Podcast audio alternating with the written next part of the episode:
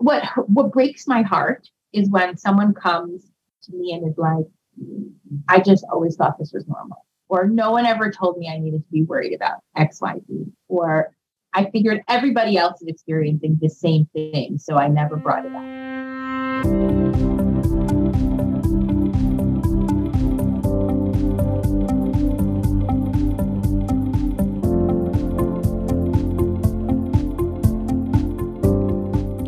Shalom from Jerusalem, and welcome back to another episode of the Current Podcast. Um, thank you for joining me.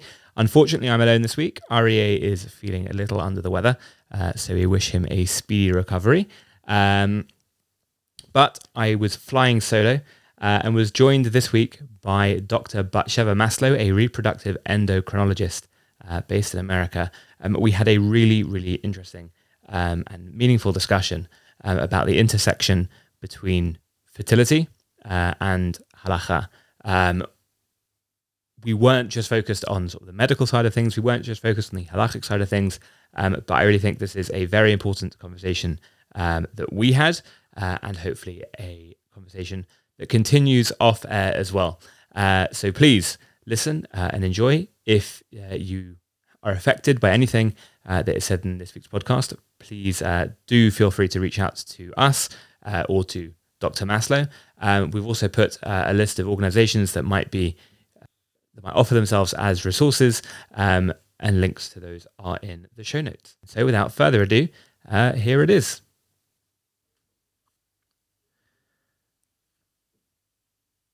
I am very privileged to be joined by Dr. Batsheva Maslow, who is a reproductive endocrinologist at the Reproductive Medical Associates of New Jersey um, and is the director of medical curriculum at Nishmat uh, North American Center for Yoatzot Halacha. Thank you very much, Dr. Maslow, for joining me.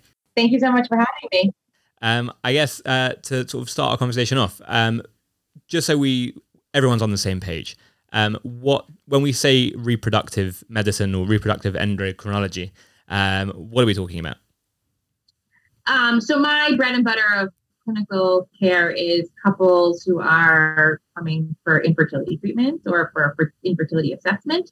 Uh, that's kind of the bulk of what I see. I also have a fair amount of patients who are single women who are coming to discuss their fertility and consider fertility preservation an area of expertise. But generally, when we talk about reproductive medicine or reproductive endocrinology, we're talking about fertility and infertility and kind of the care of helping um, women conceive. Okay, and so I think without thinking too hard, there are obvious sort of overlaps between reproductive medicine um, and issues in halacha. Um, I suppose that's where your work with Nishmat also comes into play. Um, so, what are some of the first of all? We'll start easy, I guess. Um, and this is obviously a, a, very difficult topic for a lot of people. But um, starting off fairly easy, what are some of the like the just the the, the as you said the, the, the bread and butter uh, issues that come up um, in halacha when we talk about reproductive medicine, reproductive issues? Sure. I mean, certainly, let's say one step back from like my expertise in treating couples with infertility, you know, part of my expertise from a medical standpoint is really understanding the ins and outs of the menstrual cycle and how and reproductive anatomy and how that leads to conception. You know, the bread and butter for the Yoatzot and the kind of typical questions they get are a lot of menstrual disturbances, menstrual anomalies, understanding the menstrual cycle. Um, and so that's really like the intersection that I uh, meet when I speak to Yoatzot and when I train the Yoatzot. It has a lot to do with an understanding, um, a really good, deep understanding of the menstrual cycle. So that's sort of number one, outside of fertility per se. Um, and then number two, in the process of trying to conceive a pregnancy, there's all sorts of questions that can come up. Some related to to the menstrual cycle itself and how that impacts um, there's certainly, once you start going down the path of um, infertility testing and treatment, there are um, tests and procedures that can disrupt Shiva Nekiyim, they can disrupt the menstrual cycle. Obviously, there's, you know, questions related to sperm collection that come up.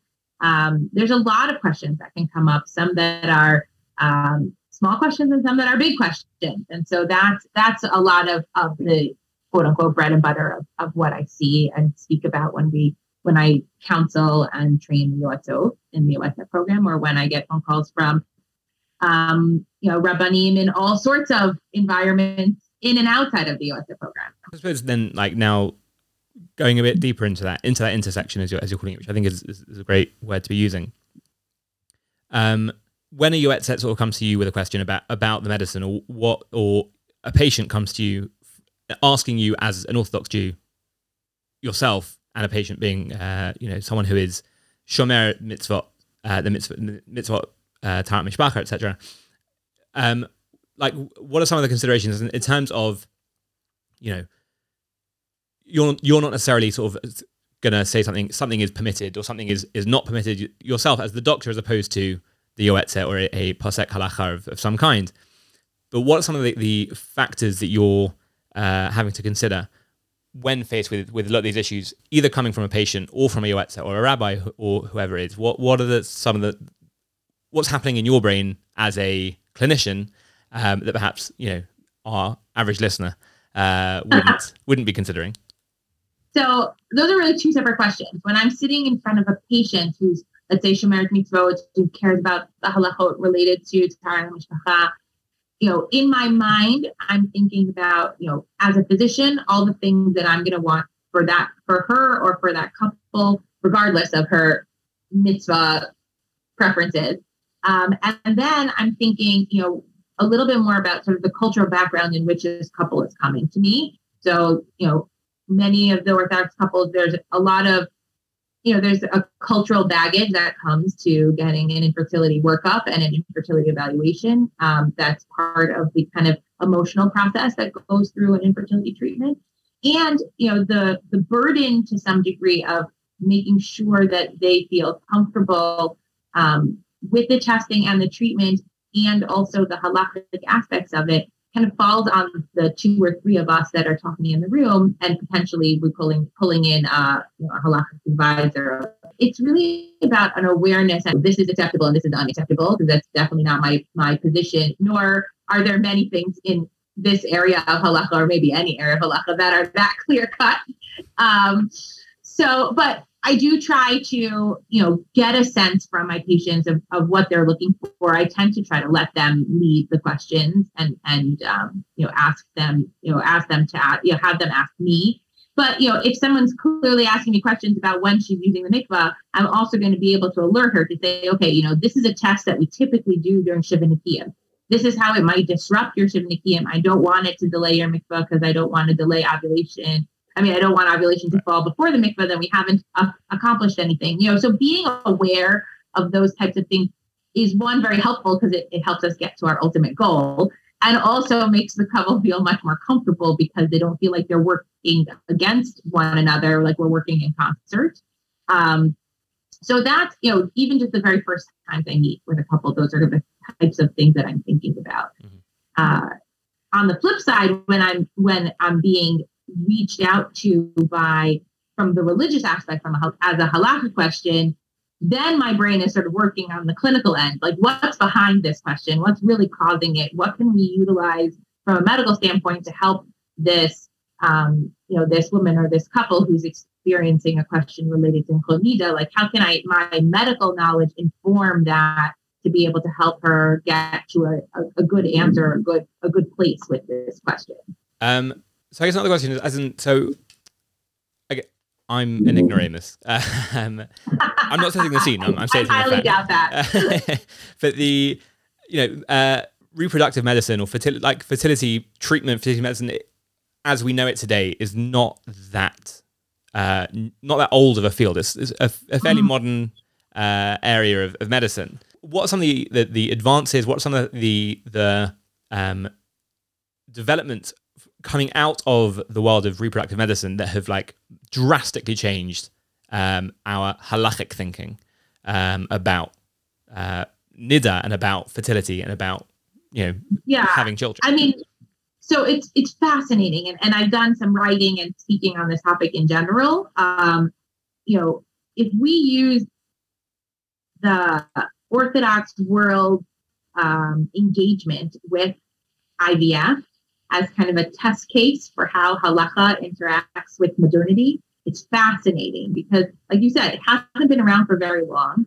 generally, halacha is not what we call like an early adopter, mm-hmm. right? Typically speaking, you know, halacha is slow to engage with modern technologies and modernity in that way, um, except that IVF offers something that is extraordinarily valuable to us as as Orthodox Jews, the concept of being able to grow and build our family. Um, and you know, IVF came into development uh, in the 70s. It you know, first started sort of experimentally in the in the 50s and 60s, but really got its its groove in the 70s, 80s, and certainly in the 90s and and, and now. Um, but it's in the wake of this sort of post Holocaust, post Shoah baby boom of wanting to populate, um, you know, have larger Jewish, many and larger Jewish families. Um, and I see that not only in like the Hasidish, Yeshivish, ultra Orthodox world, but even in those that are, are, are not Shomer Mitzvot, there's a real strong desire to have large, you know, families and, and potentially large families. So for those who are suffering for, from infertility, you know, in an Orthodox community, it becomes very obvious who those people are. And IVF offered an opportunity uh, to really um, change the lives of couples who otherwise might not have been able to have family or a family of the size that they would want. Um, and so halacha was really able or willing to engage in it in a way that's been essentially unprecedented. Um, and so it's really it's fascinating to see the ways in which we are um, able to take you know halacha slash hashkafa around interventions, medical procedures, um, you know, identifying uh, a chain of, of of a chain of custody so that you can feel very confident that the baby that was born to this couple is in fact belongs to this couple. Right. Um, all of those things that that are informed by the sensitivity that are important to us as Orthodox Jews, but we we don't look at it and say, okay, this is too complicated. We can't take take part in it. Which, by the way, many of the early Gedolim of the, the generation in which IVF was initiated, that was the, the initial response. This is all very complicated and very murky. Mm-hmm. Like we really shouldn't participate in it. And very quickly there was a lot of change because one, it became less complicated and less murky and more successful. And it's like, why should everybody else be able to be successful and not us? Um, and because there's a real motivation to participate in, in being able to build families. So it, it is amazing from from a historical halachic perspective. Right. Uh, you mentioned how in, in sort of uh, halacha is not an early adopter, and, and in the very early days of, of IVF being available to the public, uh, many of the gedolim were, uh, and the poskim potentially even I think across across the spectrum were hesitant, um, although that changed quite quickly. Um, what are some of the I mean, some of those issues? I think are probably still very prevalent in, in when you meet a couple. Um, it's at the forefront of their minds. Things like identifying uh, chains of custody um, and things like that. Uh, so, what are some of the issues that you're aware of from your uh, from your day to day that people bring up when they come to you for for for treatment? Um, from a halakhic point of view? Yeah, I mean, the chain of custody is one that I think comes up a lot. Um, it's obviously a concern that everybody's going to have, and and it, it might, sorry, it, it, it, might be worthwhile as well just explaining what a chain of custody is. Oh, in, in this sorry. context. So you know, when when when we do IVF, we're taking the gametes, we're taking the eggs and the sperm out of the body. We have embryos that are made from those eggs and sperm in the laboratory. You know, generally we have extraordinarily rigorous um, protocols in place. Um, and so there have been organizations that have developed um, ways in which they can provide that confidence. Uh, you know, there's Machon Pua in, in Israel and um, here in America. There's also another organization ATIME here in America that provide um, observers in the laboratory to really provide a kind of a halakha edut that there's there's a you know that this egg came from this woman and this sperm came from that man. Um, so that's only one. I think another is is more just the almost cultural comfort with being an inter- interventions in general. Mm-hmm. Um, you know, there is this kind of notion saying like I shouldn't mess should mess with things. Is this somehow saying God, quote unquote, uh, uh, just a, a cultural Jewish perception.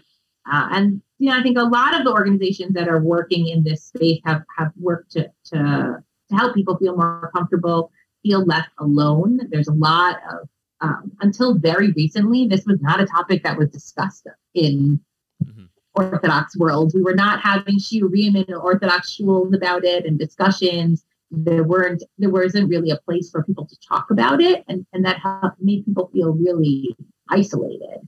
Um, and and to some degree, there is still a lot of that isolation and and shame to some degree, but it's much better now than it ever was. Right. I, I think I think that that uh, scandal or the the, the the feeling that there's something salacious about you know a couple having fertility treatment. I think a lot of that has has disappeared uh, over the years, thankfully. Um, I think moving on, so we, we've talked about how you know IVF and fertility treatment and that sort of thing is is a fairly uh, fresh field. Um, but talking about something else that is again relatively new in in the Jewish uh, Jewish zeitgeist, that of the Yoatzot Halacha um, and the work being done by by, by Nishmat, uh, for which you serve as the director of the medical curriculum. Um, the when you're advising, so uh, can you talk to us a bit about about sort of the the work you're doing with Nishmat? Um, sort yeah. Of the, and, and sort of how that relationship came about, first of all, and sort of what it looks like today.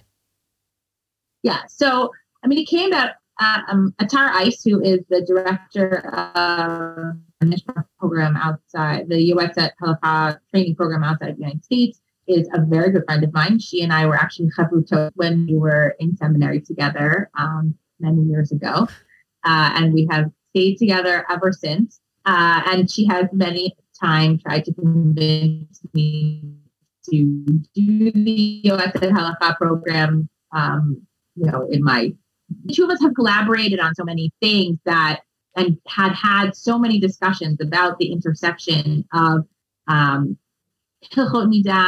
and medicine and reproductive medicine that she had come to me with so many questions that there was a clear uh, sort of obvious partnership here that as we train the next generation of Yoatzot, how important it was for them to have a really good fundamental understanding of the reproductive system from a biological standpoint and an understanding of you know when a when a woman goes to the doctor like what's the doctor doing? Why is the doctor doing that? What are some of the things that come up in a general GYN office that could be problematic. If the Yoetzet has never seen those things or never heard of them it makes it very hard for her to be able to answer a question related to how it might impact um, so our goal was to be able to empower the Yoatzot to learn a lot more outside of the the dapim that they're learning and the halachot that they're learning to be able to really understand the reality of the, the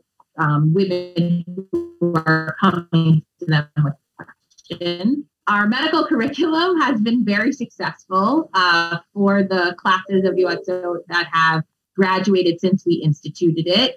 Uh, we instituted it now maybe or five years ago. Mm-hmm. Um, and in addition, I also serve as a resource to the Yoatzot out in the field, to the program in general. So they, they can come to me with individual questions that they find challenging, um, or they want a better understanding of the medicine that, that's happening behind the scenes.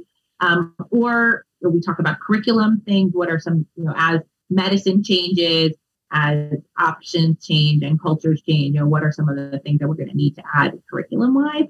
Um, are there trends? You know, are there broad halachic trends that we need to discuss that could be informed by medical knowledge? And I can serve as a resource for that as well.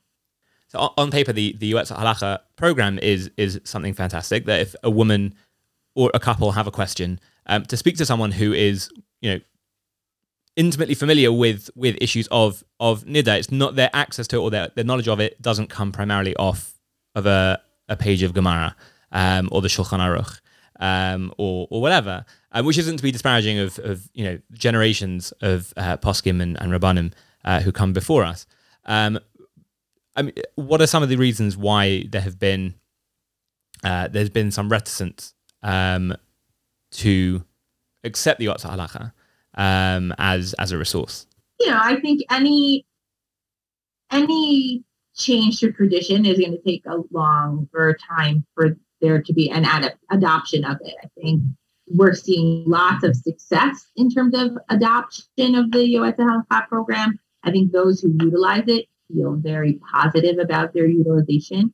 I'd like to believe that there's people who otherwise wouldn't have engaged with asking halakha questions who are now doing that. And some of this just takes time, and there are communities that have really, um, you know, accepted the Yoetzet program with open arms.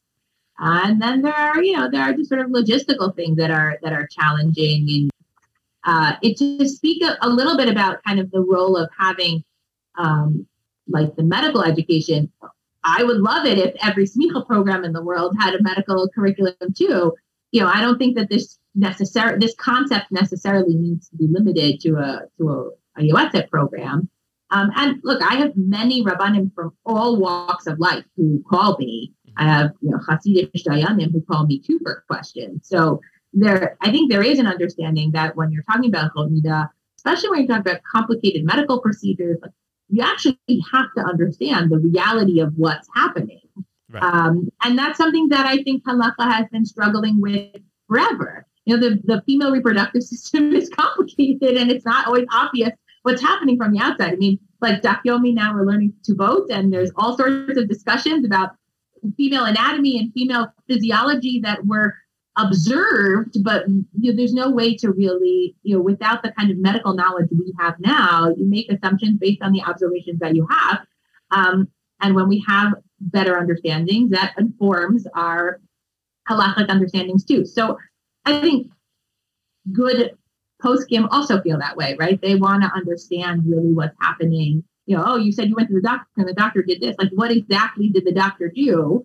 the patient doesn't always know. Right. So having somebody they can speak to is, is very useful. So I, I think that's um, a, a disposition that's happening elsewhere also, recognizing that as things become more complicated, there's a knowledge base that needs to be acquired. I mean, so, so you said that, you know, it would be fantastic if every smicha program uh, had some sort of medical uh, consultation element to it.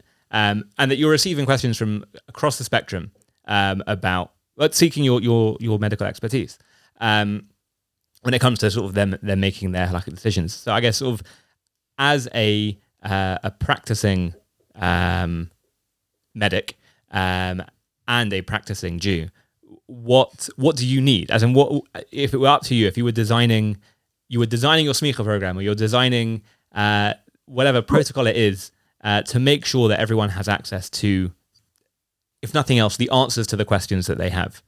Um, what are the things that, that you think need to be put in place in every community all over the world? It's an easy question. Uh, you, know. you just need a lot of people like me replicate. Where are we with cloning? Um, look, I'm not. Thank God, I'm not the only um, Orthodox reproductive specialist. You know, in I can't. I in when I was in medical school, there weren't any female Orthodox reproductive endocrinologist, at least in the United States, that I could look up to for um, for guidance. Um, and that was one of the reasons I actually like very felt felt very motivated to pursue this line of, of um, career was to kind of become that and do the things that I do now, like to be able to be that resource for people in the community. And thank God there are many other women who have come up the ranks behind me um, and I think there are certainly some in, some in Israel. There are some around the world. There are certainly many male reproductive endocrinologists who have a lot of knowledge of the medicine and the halacha, potentially more than I do. So there are those. They are available, and I think there's, um, you know, if there's a a desire to incorporate some of that knowledge and that access, um, I think there are there are resources in our community that we can we can tap into many have tried, you know, many are really working to do that, particularly those organizations that work very closely with couples who are seeking infertility care. It just becomes so complex that you really do need to have a good understanding um, of the medicine and access to people you can ask questions to. Um, and you know the curriculum that we that Atara and I developed for the Yoatzot was meant to really be that, like to be the foundation of a knowledge base that the Yoatzot can start with and then be able to ask questions from. Because sometimes you don't know what to you don't know what you don't know if you don't you don't know how to ask the question if you don't have the foundation of the knowledge. So you know we start the way we developed our curriculum. We start with um, essentially, it, I give lectures approximately once a month. Um, they are, you know, a very cursory coverage of anatomy, normal anatomy and physiology. We talk about um, the female reproductive system, the male reproductive system, the menstrual cycle. We talk about pregnancy, um, delivery. Uh, we talk about menopause. So, kind of a lot of the basic anatomy and physiology that would be helpful to us. So, and as I'm doing this, you know, I've done this long enough that I can highlight things and use anecdotes of stories that have come through in which these information is useful. We then go back and start from the beginning and uh, go back through the same topics, but we talk about all the um, abnormalities that can happen. So the pathology, um, and anatomical pathology that can happen from the reproductive system, menstrual disturbances, um, complications of pregnancy, infertility, um, problems with menopause, postmenopausal bleeding, and those are things also that come to the to the Yoatzot Uh, and the focus of my discussions with them is, you know, what are things you need to make sure to tell somebody to see a doctor for. So it's both making sure they're getting the halachic background, but also if someone says, "Oh, you know, like this weird thing's been happening to me," I want them to have like enough of a red flag to say, "You really should see a doctor about that." Right. Um, so we have discussions about, you know, like I said, postmenopausal bleeding. We have discussions about um, postpartum depression, for example, right? So you know, so get questions that come to them about postpartum bleeding that may have nothing to do with the emotional state of a woman in her postpartum care, but they're getting access to that and they have an opportunity to intervene if there's something going on, and that could be life altering and having nothing to do with halacha necessarily. So we make sure we have a lecture on postpartum depression. Um, so those are those are the that's the foundation. Um, it's pro- it's not sufficient in it, in and of itself. It needs to be constant. It needs to be a constant um, curiosity to be able to keep researching more, learning more, asking more questions, having a resource to whom you can ask questions because the medicine is constantly changing. Uh, so there's always new things to know. Right. Um, so you mentioned how you're able to bring in your own sort of anecdotal, um, je ne sais quoi, to your lectures. Um, and that, you know, doctors often have the best stories. Um, so if I can ask, you know, what what's one or two of, of sort of your your favorite stories to, to bring up, whether it's just you know purely from your from your professional, your medical sort of experience, or even something a, a particularly interesting sort of halachic situation you were asked to uh, consult on that you're you're able to share? I mean, think of it.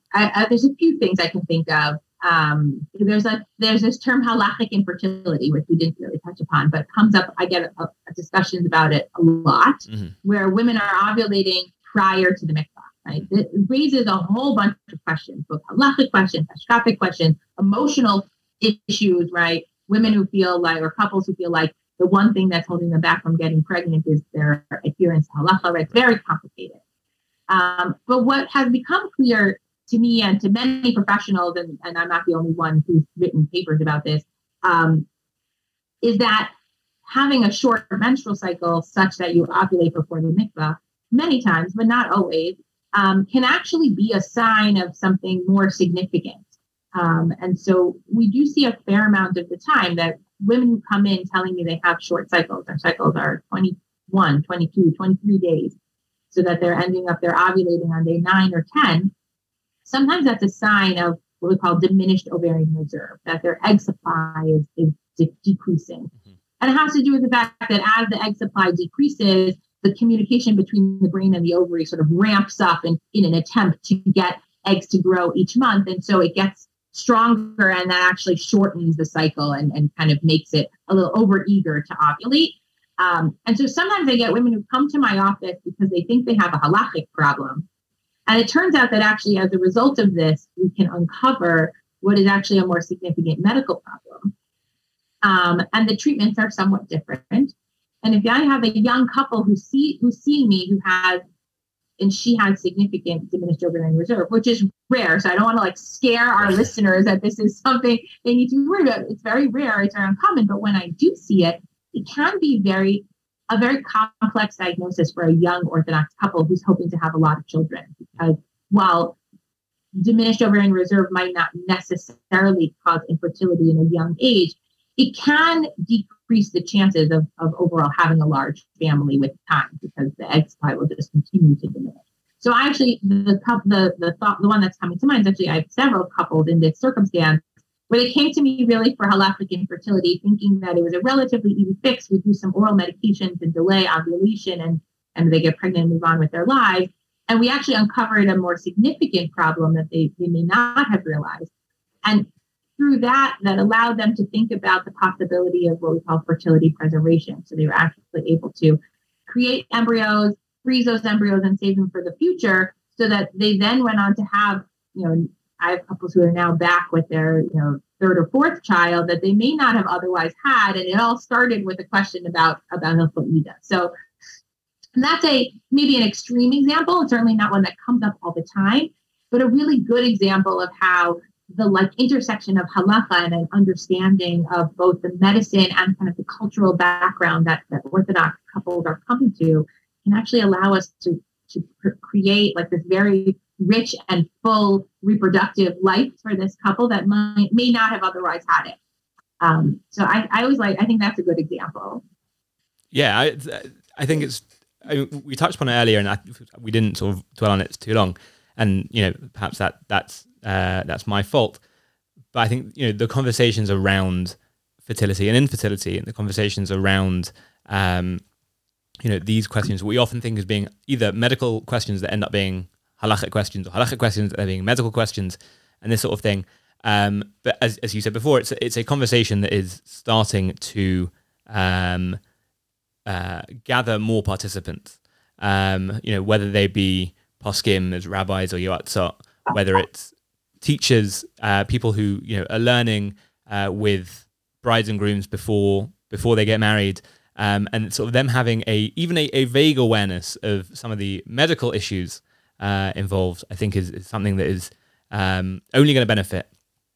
Uh, I mean, the Jewish people as a whole, as in, we're, we're, literally talking about the future of the Jewish people and, and being able to, to yeah. Uh, I mean, my what what breaks my heart is when someone comes to me and is like, I just always thought this was normal. Or no one ever told me I needed to be worried about XYZ.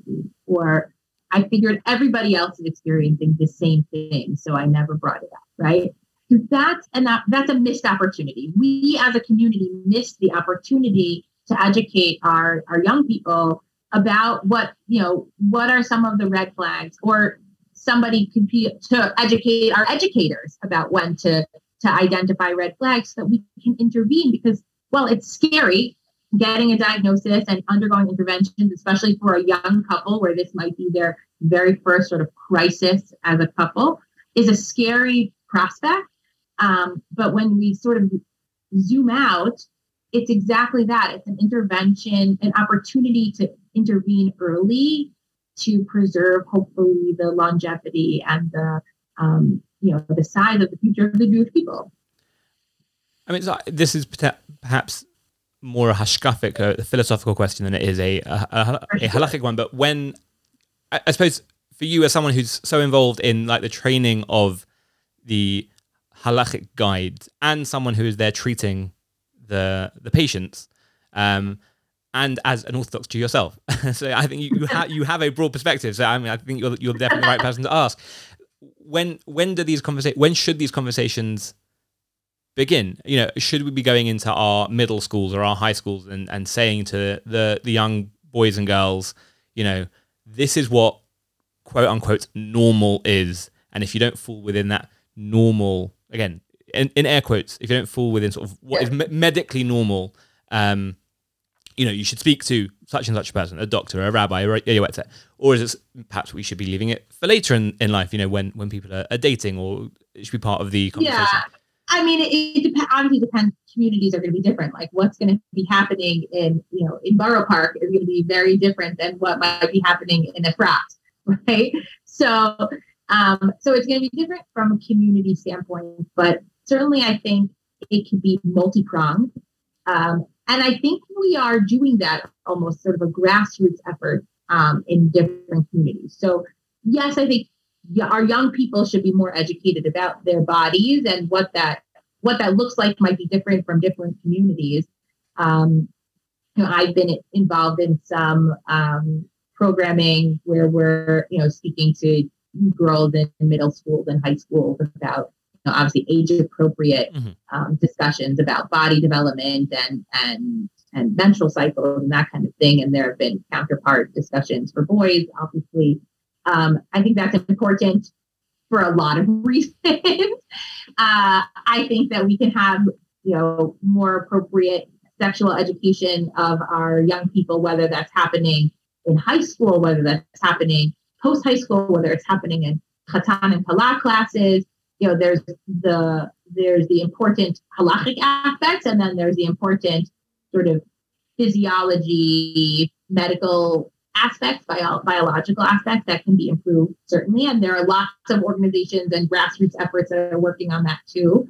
And then I think broadly in our communities, we can open up conversations and engage with difficult topics. So, you know, having, for example, in my community, I live in Riverdale, um, a few months ago, maybe last year, we had a uh, a panel on Shabbat that included two women in our community who had had babies um, via gestational carrier. So somebody else carried their genetic offspring. We had Reverend Mordechai Willig from YU, who has a um, food show is in our community, speaking sort of the halachic aspect of it. We had our Yo- Riverdale Yoetzet participate in the panel as well. So these kinds of conversations, first of all, never would have happened even a few years ago, but they allow um, an opening and engagement with the community. So while only a small percentage of the community might ever need some of these services, it one creates awareness so people know what's out there so that if they or somebody they know might need these kinds of services, they can say, hey, this is not necessarily halakhically unacceptable off the bat. Like I heard this panel or I've heard this discussion, like I know a little bit about. It also creates a comfort. Like if I'm that person who needs to utilize a gestational carrier to grow my family, I can feel comfortable that the people in my community know what that means and they're going to be accepting of my child and my, you know, all of those worries that come along with it to be able to feel open and welcome in, in their community is extraordinarily valuable. And there are lots of people who are working very hard at that as well. Um, and then our leaders to be able to make sure that our leaders are well educated so that when someone comes to them to say, I'm having XYZ medical problem, that they either are humble enough to say, I'm not really sure what that is or what the implications are. Let me go find out more and know where to go. Or they know the answer and they're not dismissive of it because that's the easiest way to isolate somebody from asking addition, future questions and engaging with the community more is to make them feel like their um, their issue is, is dismissed. So there's a lot of work to be done, and I think a lot of work that has been done and is being done.